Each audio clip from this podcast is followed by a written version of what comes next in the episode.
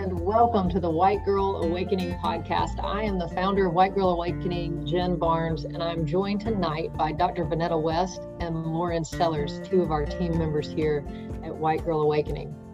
We are a community dedicated to curiosity, listening, and learning from people of color, and working together to create a more loving life and wider and more diverse friendship tables.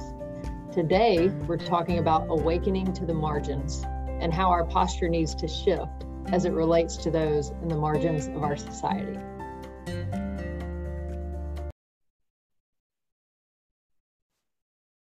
So, first off, when we talk about people in the margins, who is it exactly that we're talking about? And I'd like to start with you, Dr. West. Who are the margins? Margins are, uh, it means on our peripheral. We're really not uh, paying attention to the circumstances of some groups of people. Um, and I believe you know those groups include folks, groups that are, are marginalized for economic reasons, for racial reasons, class, um, ethnicity, uh, whether they're immigrants or not. It's uh, people who somehow, uh, in terms of hierarchy of importance, we've somehow pushed them out as society to areas where we don't have to think about our actions affecting them, or we're okay with our actions adversely affecting some groups. And I say we, you know, because I mean collectively, the things we're looking at, particularly in this nation, all of us have to determine at this point whether we're going to um, be apathetic about it or do something.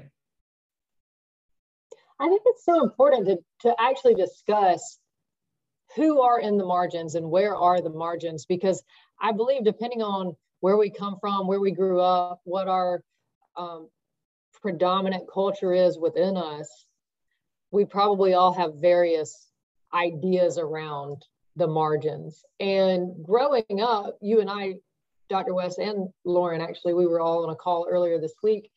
We were talking about the term the biblical term the least of these and um, you actually had some really great insights into um, that term or that phrase being utilized when it pertains to marginalized groups or minority groups, for instance. Can you share that? Because it was so helpful for me to hear. Sure. I really believe that the use of that phrase, of course, for us comes from our faith perspective and our, you know, it comes from scripture where Jesus says in this translation, I just want to add that in this translation of him speaking, um, that um, whatever you do to the least of these, you're doing it to me. And what I believe he means when I look it up and study um, the in, what it what he said in Aramaic versus the interpretation is those that have less than in some area. Not these words that we use like uh, um, unfortunate, you know, things like that that that label people. He's talking about literally people who, for whatever reason, don't have as much as they need in order to survive. And so they're somehow dependent on society to some extent to care for them. And how do we treat people who are in that space with dignity and meet critical needs, but also say, how can we help uh, build community in a way where they're no longer the least of these? Or are we satisfied with there always being a group of people designated as the least of these? Because we can start to feel good about that. There are some poor little people I have to go help. And sometimes that's what I'm hearing when I hear that language. Oh, my goodness. And then that gets into some other topics that I think later down the road we're going to be releasing some um, guides to maybe doing mission work or service projects and things like that.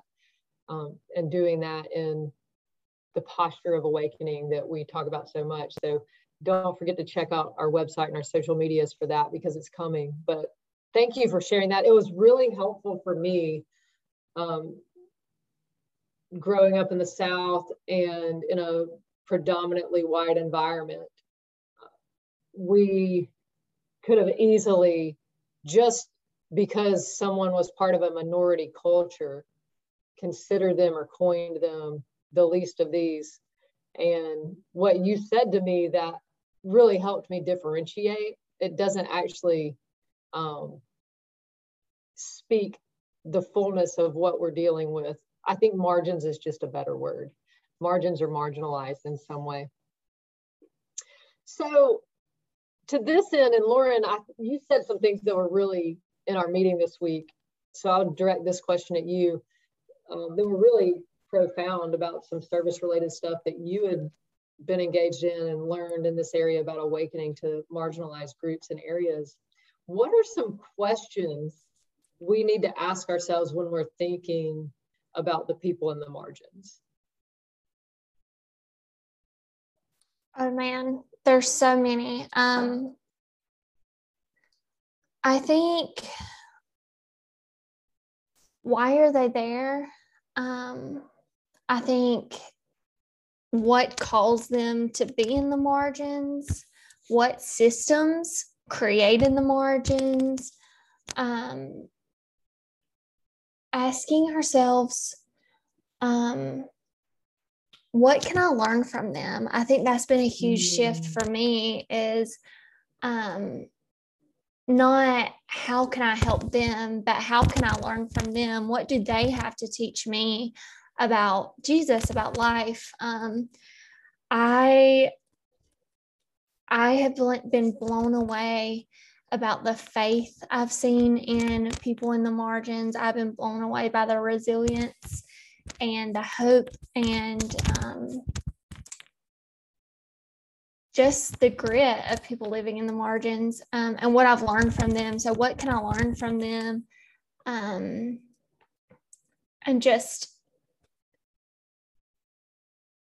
how can I listen to them? Um, what box did I put them in? Just, but it's not only questions that I need to ask about who they are and why they're there but there's there are also questions i need to ask myself yeah.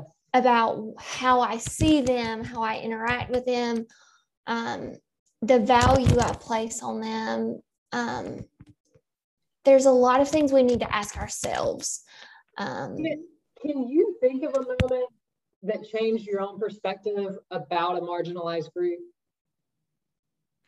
Specifically and if I'm putting you on the spot, I definitely can, but you're making me think of some things. What actually changed my mind about the margin about marginalized groups. We're not marginalized groups, but the church. And let me explain. Um, the prayer over my life would be that God would lead me to messy places, that God would mm. lead me to places that are difficult and hard and places that needed um, redemption and grace. And I always thought that meant the margins. And then I got involved in church work. And that was far messier. And I was like, oh, this picture of messy and needing redemption had always in my mind. And this is disgusting and disturbing, but that person had always been a person of color or someone in poverty or s- someone struggling with addiction. And all of a sudden, I got involved in church work, and the person in my mind became the white woman in suburbia or the white pastor in the pulpit who um, had a hard heart. And so, what actually changed my posture towards the margins was not just interacting with the faith of the people in the margins, but also interacting with the messiness of who we would say have power. Man, that's so good. It's a weird thing when now my de- it's I needed to be reminded that the definition of messy and broken looked a whole lot like me. Mm, that's so good. Because that'll take you off your moral high ground real quick. It will. And, you know, for me, like I think of this moment, I've done a lot of work all over the world. And in some ways, I say, you know, God had to send me to Cambodia to really come back home and understand how messed up our systems here were. Because you, I could see it more raw and fresh there.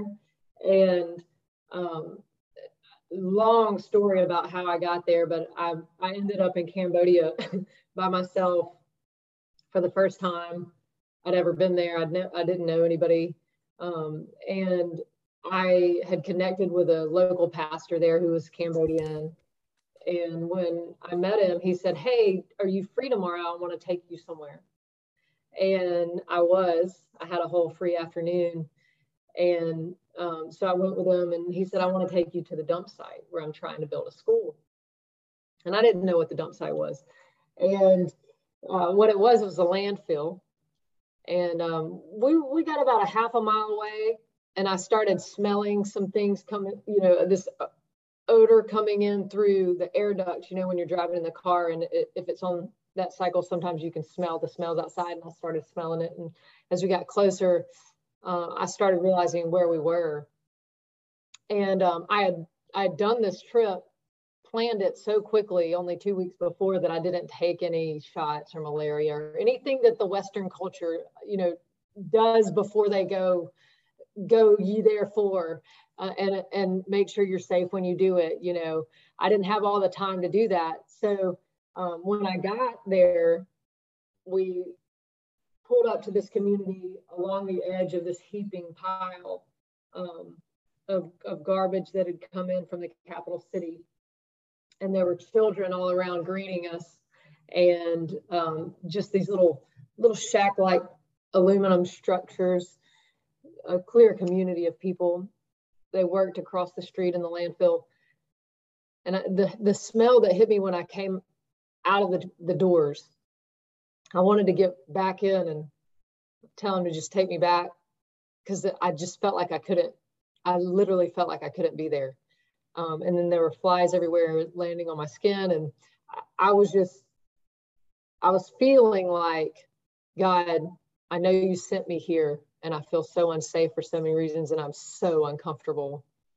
And um, he, he said, do you, do you, do you really want to go? It was kind of like that that go that he that he gives us and um and i said yeah and so you know i, I went forward and i i actually ended up um still we've we've built a school in this place. We've done some amazing things. Um, but it, i encountered people who had an immense amount of joy who at first i thought i was there to help who in turn in the process of helping build the school of helping of listening to what their their dilemmas are and helping solve them from underneath not from over top. I have relationships with people who live in this community now. Um, you know their children are being schooled in this in this little school aluminum schoolhouse. Um, this was one of the moments that changed my perspective about what it means. Uh, what actually happened was I went there and I lost a whole lot of stuff about myself that wasn't wasn't valuable in here. The currency of who I was, it was really cheap. And when I encountered that circumstance and I encountered those people, I, I encountered a courage and a strength and and a God who was already there in their midst and um, who was able to do exceedingly and abundantly more than we could ask for or imagine. All these scriptures came to life in a much different way. They started to mean different things. And um, so, yeah, I think that was one of the moments for me that began to change the, my perspective around when, when I go to a place like that and Reverend Carruthers, I encourage you, if you haven't listened to the panel on our website from the Charlotte Justice Conference, please go find our website and, and li listen to that. He said um, this, and it just has stayed with me. We oftentimes think that we're taking Jesus with us to places like that so that we can insert him in their lives. And the Bible actually says that among them he already is. And when we go there, we're actually meeting him where he already is. It's so good. That I could, that's what happened to me there. And I couldn't have articulated it the way Reverend Carruthers did, but he gave words um, to, to what it means to awaken to those spaces um, where Christ already is, and we don't want to look there. We don't want to go enter in, sit down, stay a while, have a meal. We, we took bread that day and we broke bread in that space where where I described it wrecked me um, in such an amazing radical way. But I've just dominated like 15 minutes of this podcast, maybe not a, a true 15 minutes, but um, Dr. West, you have told me several stories around some awakening moments to that have changed your perspectives. Do you have one for the audience that particularly stands out? Goodness. Yeah. You know, I, I come from a national service background, one, which means uh, I graduated from college thinking I was going to help the world and join this AmeriCorps program in Metro Atlanta, uh, thinking that I was going to, and this is often our mentality in serving, save children in this inner city school who had been phrased to me as being at risk. So I had all of this language that really set me up for not realizing the divinity that was already among the, the children and, and the families. Um, that this language makes us blind to the God in people because the language is already telling us that folks are inferior, that they they have a void, and we're there to fill that void. So we actually set ourselves up to be Jesus to people, and He's already there. And is actually using those moments and communities to change us. Uh, it's often for me, um, even in my time in Liberia, that when I thought I was going somewhere to help, I discovered myself and I discovered more of the God in me. So anytime we allow language and, and these misinterpretations of people to set up a narrative for us, that we think instead of building community, we have to go in and save the poor little people who couldn't make it without us. And then we discover the most resilient, powerful people we've ever met uh, who are enduring things we could never imagine. And how dare I think um, that uh, the way my life has been, even if I've had some, some trials and some rough patches, is not comparable. And I don't try to compare. I think the great thing about God is uh, we were all made for this life.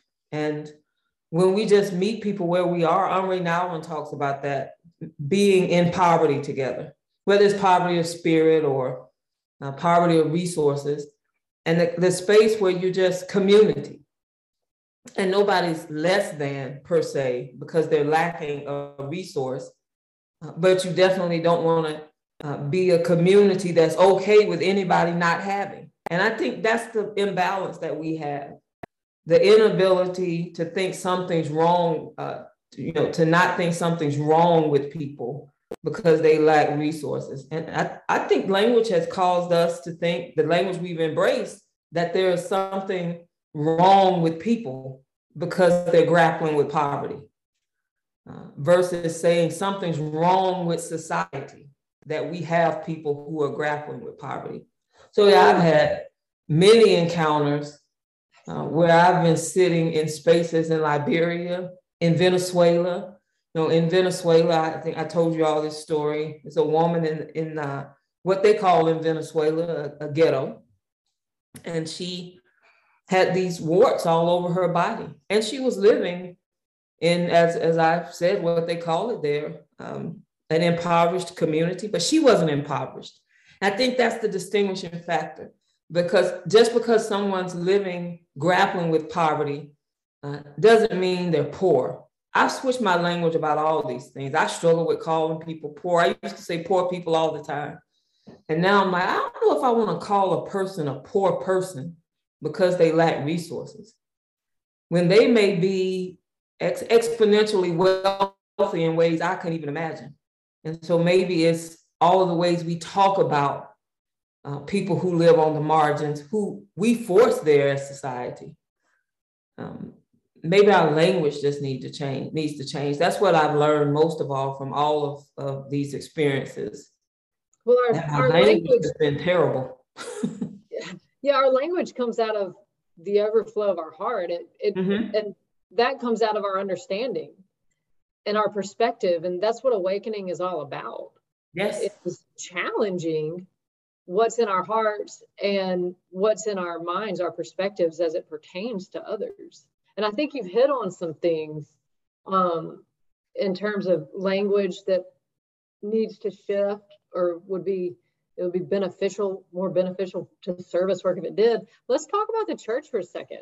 The church's posture, the church as a whole, you know, this living, breathing organism, the, the posture of the church towards the dis, disenfranchised, the marginalized of society.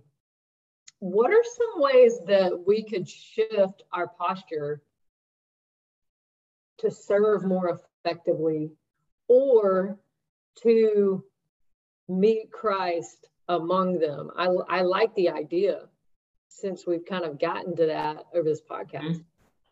In your in your opinions, and either one of you can go first, what can we do a little bit differently to, to meet Christ in the margins a little bit better or more effectively?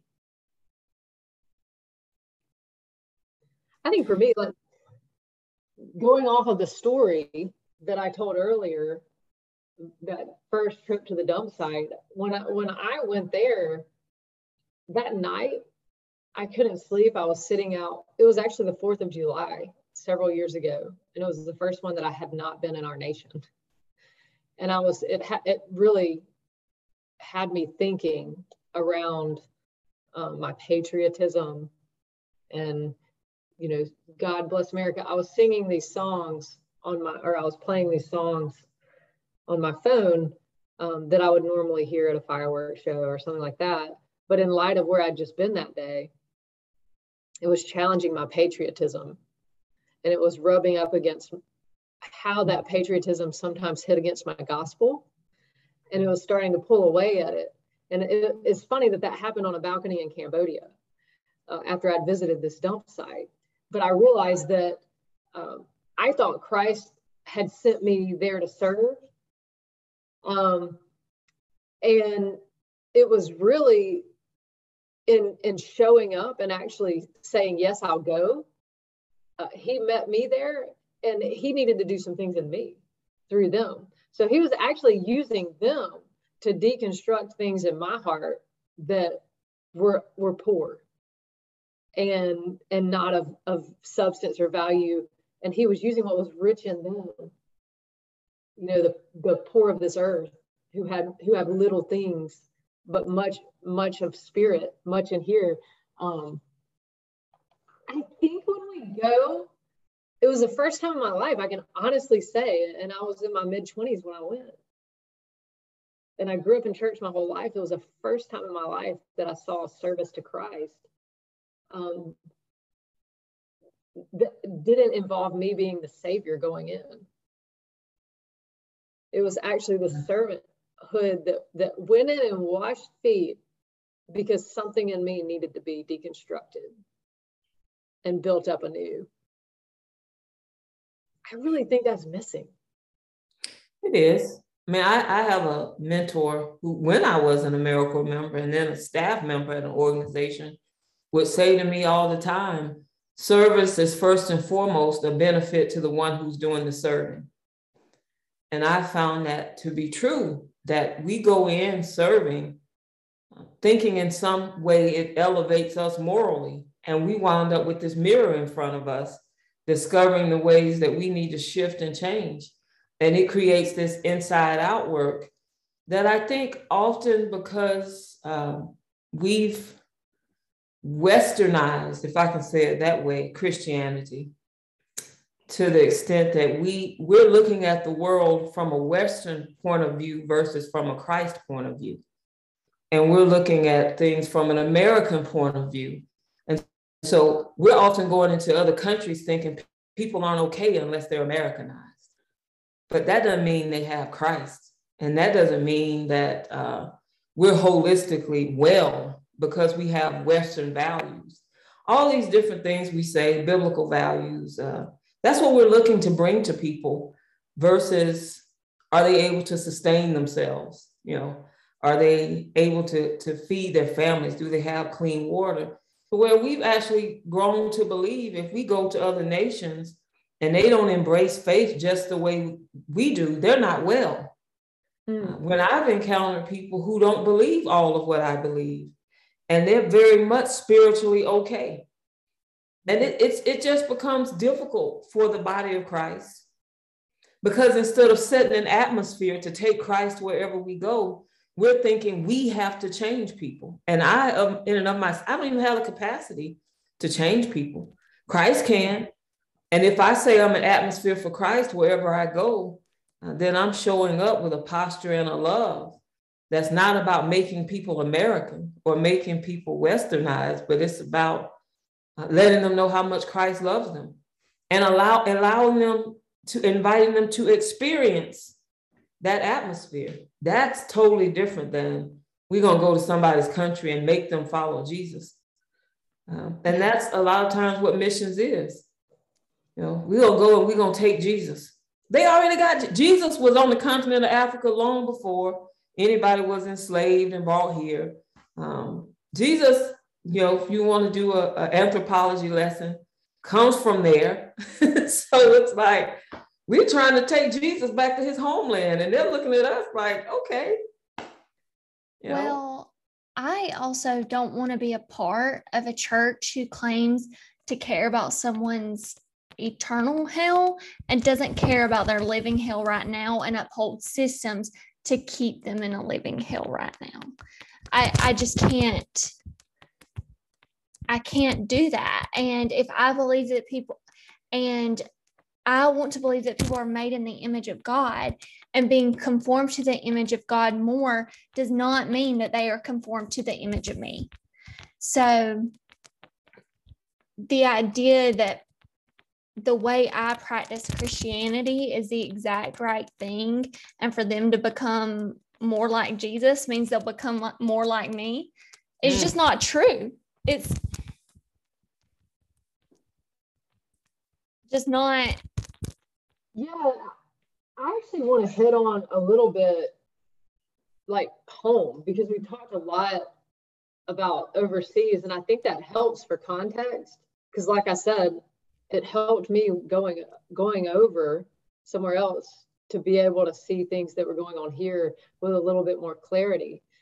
Um, but sometimes it seems like we have this idea that poverty equals a lack of work ethic, mm. or that because somebody's um, poor and struggling, they don't work hard. Because I think hard work is something that's highly valued in dominant Western culture. And the idea of privilege has been something we've avoided so much, especially in dominant white culture, that we don't see that our hard work sometimes equals something different than someone else's hard work in terms of opportunity and access to um, elevate.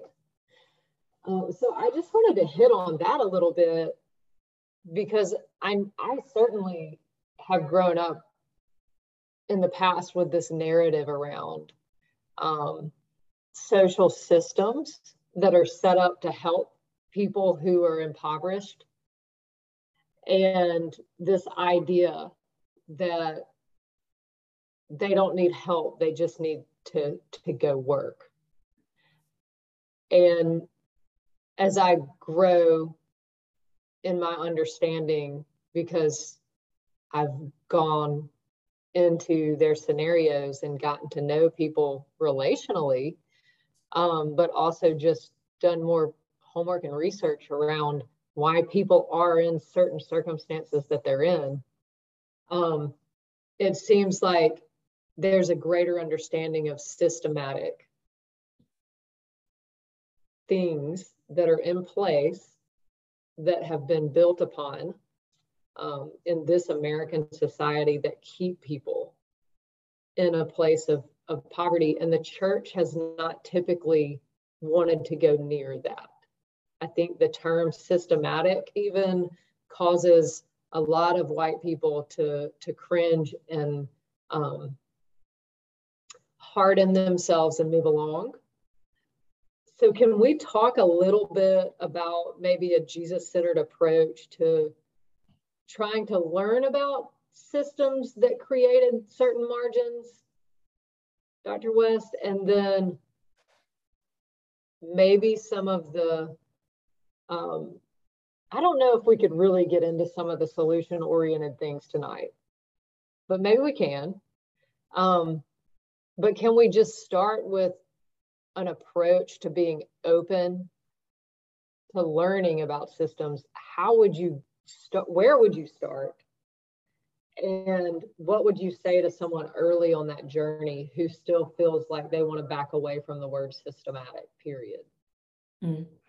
I think it's the phrasing. I think when we can compare phrasing today with what was happening, particularly with Jesus, first of all, I think as a, a people who say they are Christian, and that means Christ-like, should spend a lot more time looking at the encounters that Christ had with people to see the demonstration that Christ and what we're talking about today, when he approached the man at the pool of Bethesda, who said he was still, um, you know, sick because he didn't have anybody to put him in.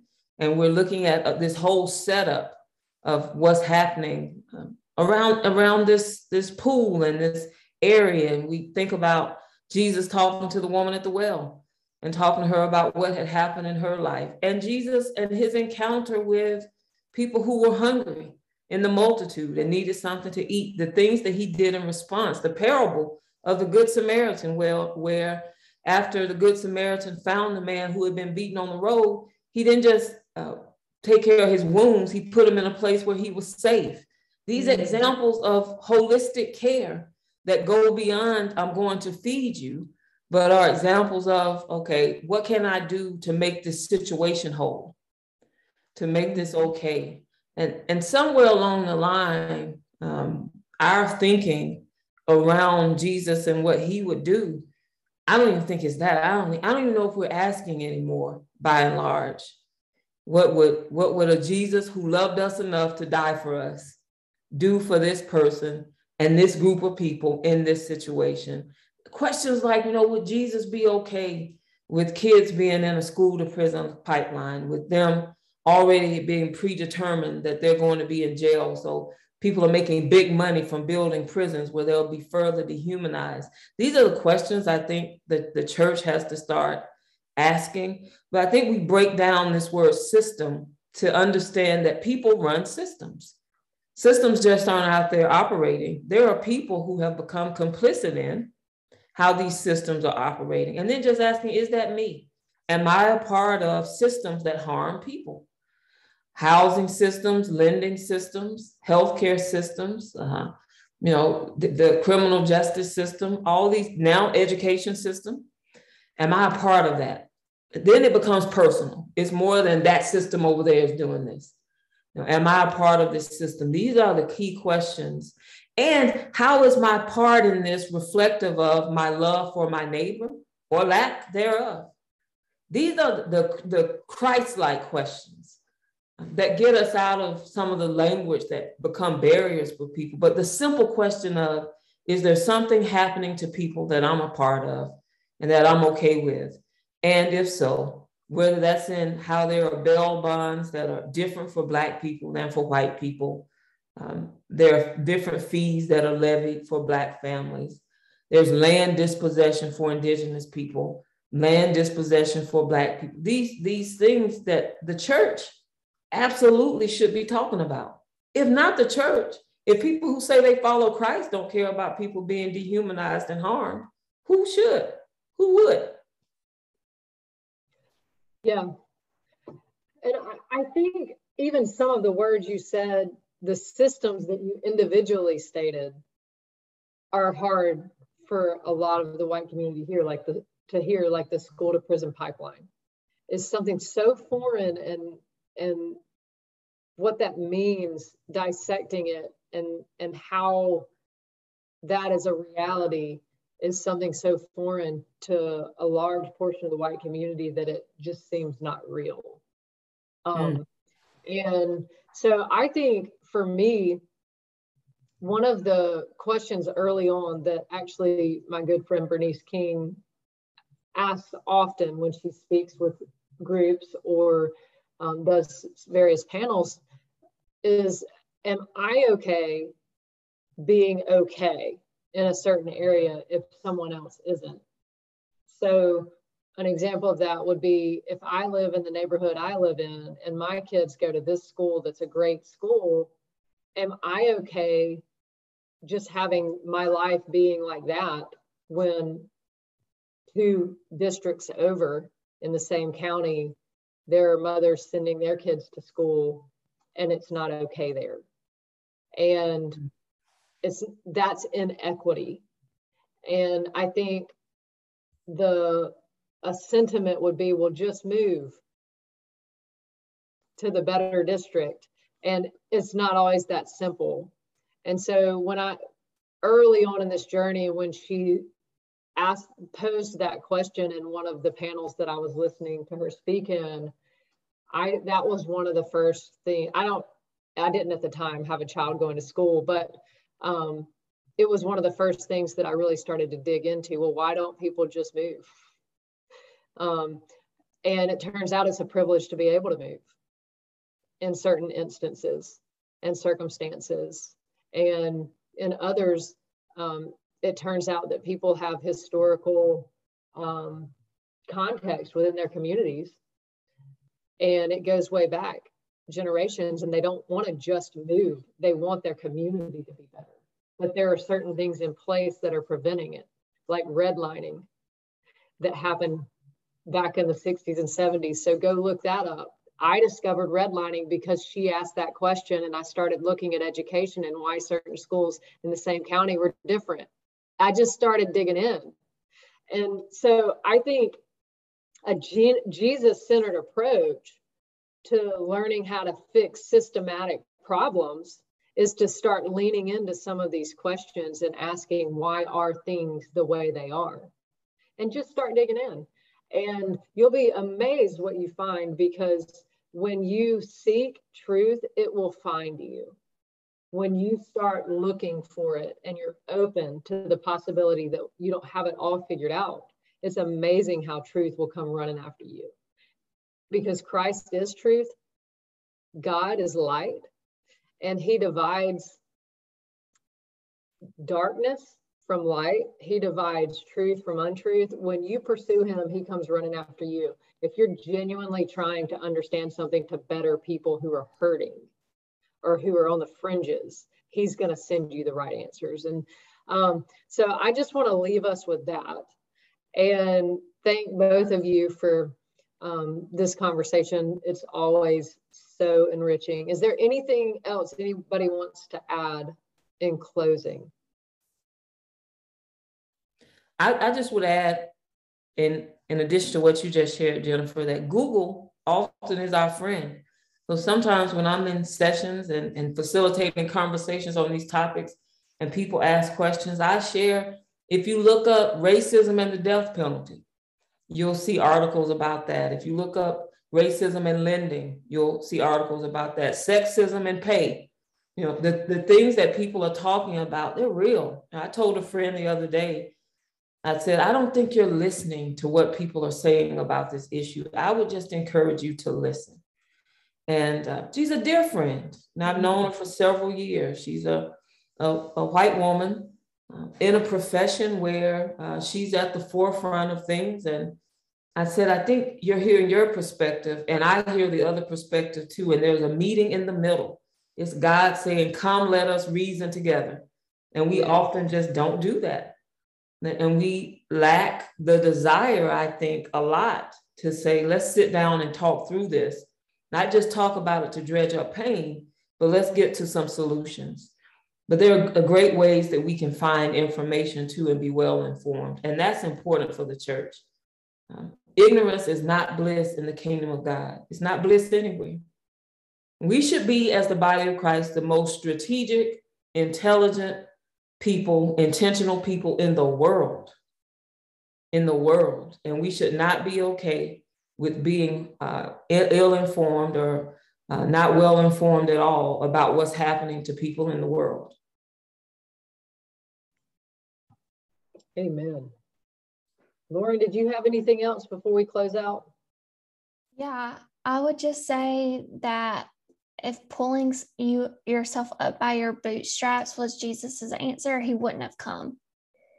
If that was his answer, then the model of salvation and redemption for the world would have been so much different.